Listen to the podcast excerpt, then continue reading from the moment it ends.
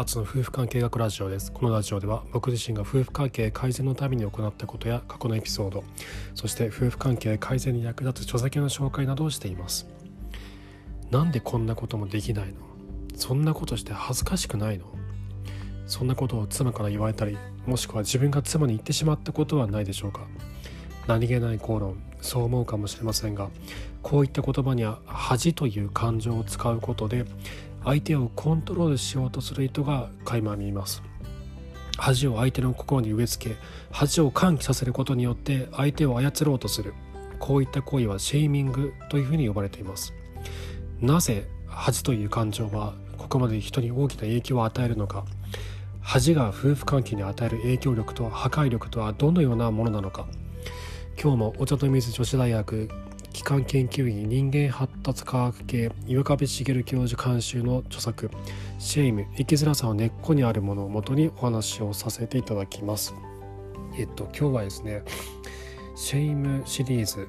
の、えっと、3回目ですねになるんですけどえっと今日はこの恥という感情が持っている破壊力そして夫婦関係とどういった関係があるのかということについて話をしていきたいなと思います。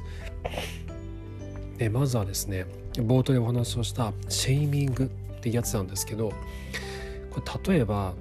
「誰もそんなことしてないよ」とか「みっともなくない?」とか「いや情けないよ」とか「いや周り見てるからさやめようよ」とかこういった言葉これをかけたいとかかけられたことって今までありますかね？こういった言葉がシェーミングっていうふうに呼ばれてるんですけどこれあの子供に対してつい使ってしまったことがあるって人もいると思うんですね。もしくは自分が子供の頃に親や教師に言われたことがあるっていう人もいると思います。僕も子供の頃になんか教師とかに言われたことがあるような気がするんですよね。親にはもしかしたら何とか言われたことがあるかもしれないです。でこれはですね自分の望みを叶えるために相手に恥をかかせてコントロールしようとする行動シェイミングと呼ばれるものなんですね。誰もそんなことしてないよっていうのってそんなことをさせたくないっていう意図があるわけですよね。それやめようよとかそういうことしない方がいいよとかそれをするとこういうことになるよとかっていうふうに具体的にそれをすることによって何が起こるかってことを想像させるのではなくて誰もやってないよ。恥ずかしくないの。っていうふうにそれをすることによってなんだろう。実際には別に問題じゃないかもしれない。だけどあたかも周りとあなたは全然違うんだよ。あなた恥ずかしい存在なんだよ。っていうふうに思わせる。恥の感情を植え付けることによって相手を自分にとって都合がいいようにコントロールしようとしてるってことなんですね。でこのシェーミングはその時にどんなに幸せな気持ちを感じていたとしても人を一瞬で不幸のどん底に落とすほどの強い破壊力があるんですね。実際にこれ言われたことがある人にとってはすごく分かりやすい話だと思うんですよ。とても嫌な気持ちになったっていう人いると思います。その髪型何なの？その服装何？なんてことを言われたことありますかね？でここまであからさまにひどい口調で言われたことないかもしれないけどだけどなんかちょっと薄笑い浮かべられながら「え何その髪型どうしたの?」とか「えそのえ服なえ何それ？その服どうしたの?」みたいな風になんかちょっとこう侮辱的なその感情を含ませながら相手にこういった言葉書きをする。これ結構子供の頃に多かったかなって僕は思うんですよね。子供の頃にクラスメイトとかに言われた経験とかある方いると思うんですね。大人大人大人になってからも言われたことある人いると思うんですけどこれって自分としては自信を持っていたのに自分のことはきちんと自分で好きでいられたのに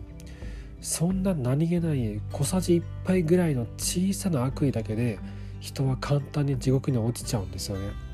きっと同じように嫌な経験された方はいると思うんです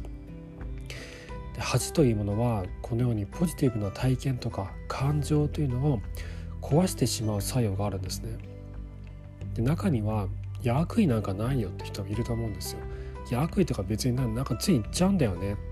っていう自然にシェーミングをしちゃうっていうもうナチュラルにナチュラルなシェーミングをするっていう人もうほんと立ち悪いですけど逆に。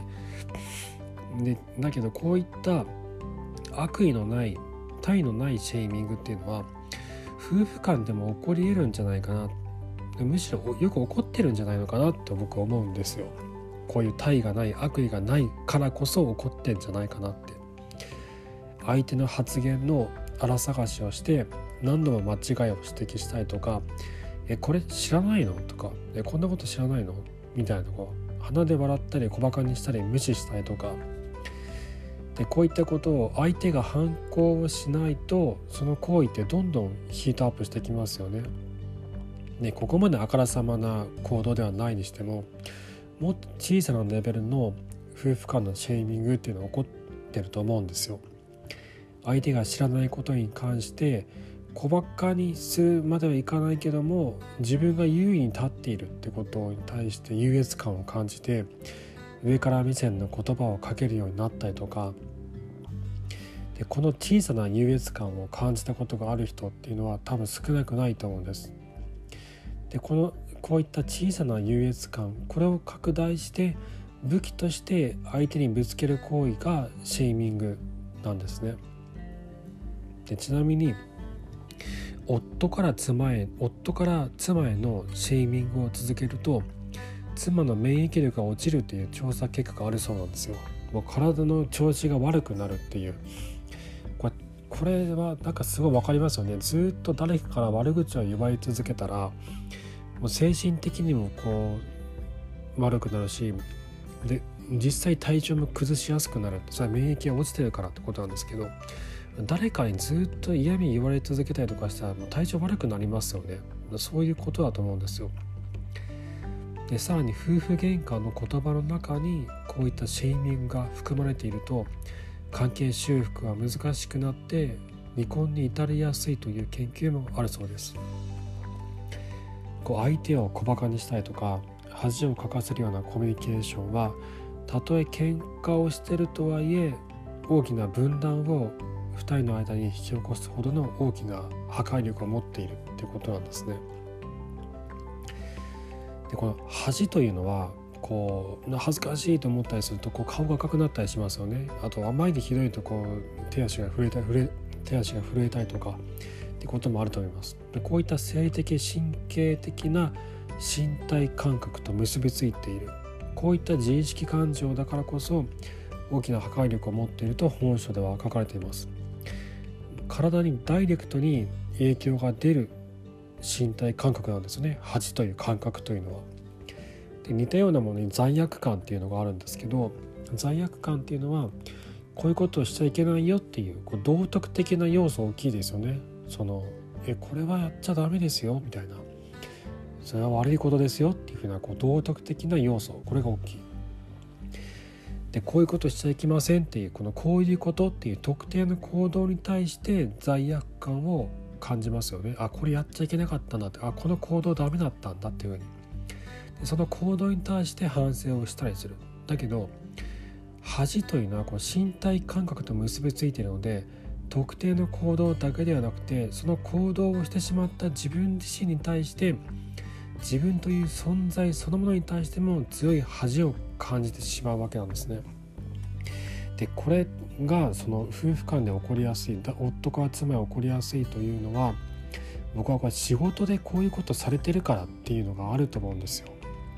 この罪悪感を覚えることによってあ次からこういうことしないでおこうじゃあ対策こうしようというにはなるんですけど恥をかかせて嫌な思いをさせて再発を防止させるっていう人いるじゃないですか。これねいるんですよそういう人が、まあ、恥ずかしい思いをさせろ嫌な思いさせろっていう人がでそういうふうなことをされるとまさにこれがシェーミングなんですね。相手に対して恥をかかせることでコントロールしようとするで恥という感情は身体感覚と結びついているのでよりこう自分自身に対してなんてダメなやつなんだと。もう誰にも会いたくないってもう本当にダメな人間だと。もう消えてなくなってしまいたいっていうふうに。自分という存在そのものに対して強い恥を感じてしまうんです。だからやっちゃいけないことなんですよね。罪悪感っていうのはこう周りとの関係を修復しようとするのに役立ちますけど、まあ、次からこういうふうにしないでおこうっていうふうに行動に対して改めようとするんで。だけど恥という感情はもう自分に対してこう矢を自分で向けちゃうので自分の周りの人間関係からどんどんどんどん孤立していくんですよねだからこそ恥という感情は強い破壊力を持っていて永遠の愛を誓い合ったはずの夫婦でさえもその仲を切り裂いてしまうほどの大きな力を持っているんですね。で次はですねステあのスティグマにスティグマによる恥と core shame 中核的な恥っていうこの2つの話があるんですけどその話はちょっと長くなってしまうので次回に回すとして今回はこの恥という感情は身体感覚と結びついている。だからこそこれほど大きな破壊力を持っていると自分という存在そのものに対して恥ずかしいと思ってしまう。なんてダメなやつなんだと。いうふうにこう思ってしまう。逆に言うと思わせてしまうほどの強い力を持っているということなんですね。シェーミングというのは。その恥という感情が持っている強い力とシェーミングという相手を恥相手に恥をかかせてコントロールしようとするというそういった行動があるんだと。それはシェーミングというものなんだということを認識するだけでもだいぶ夫婦間における言葉の選び方というのは気をつけていけるんじゃないのかなって思っています。はいということで、えっと、明日はステグマによる恥とコアシェイムについてお話をしようと思っています。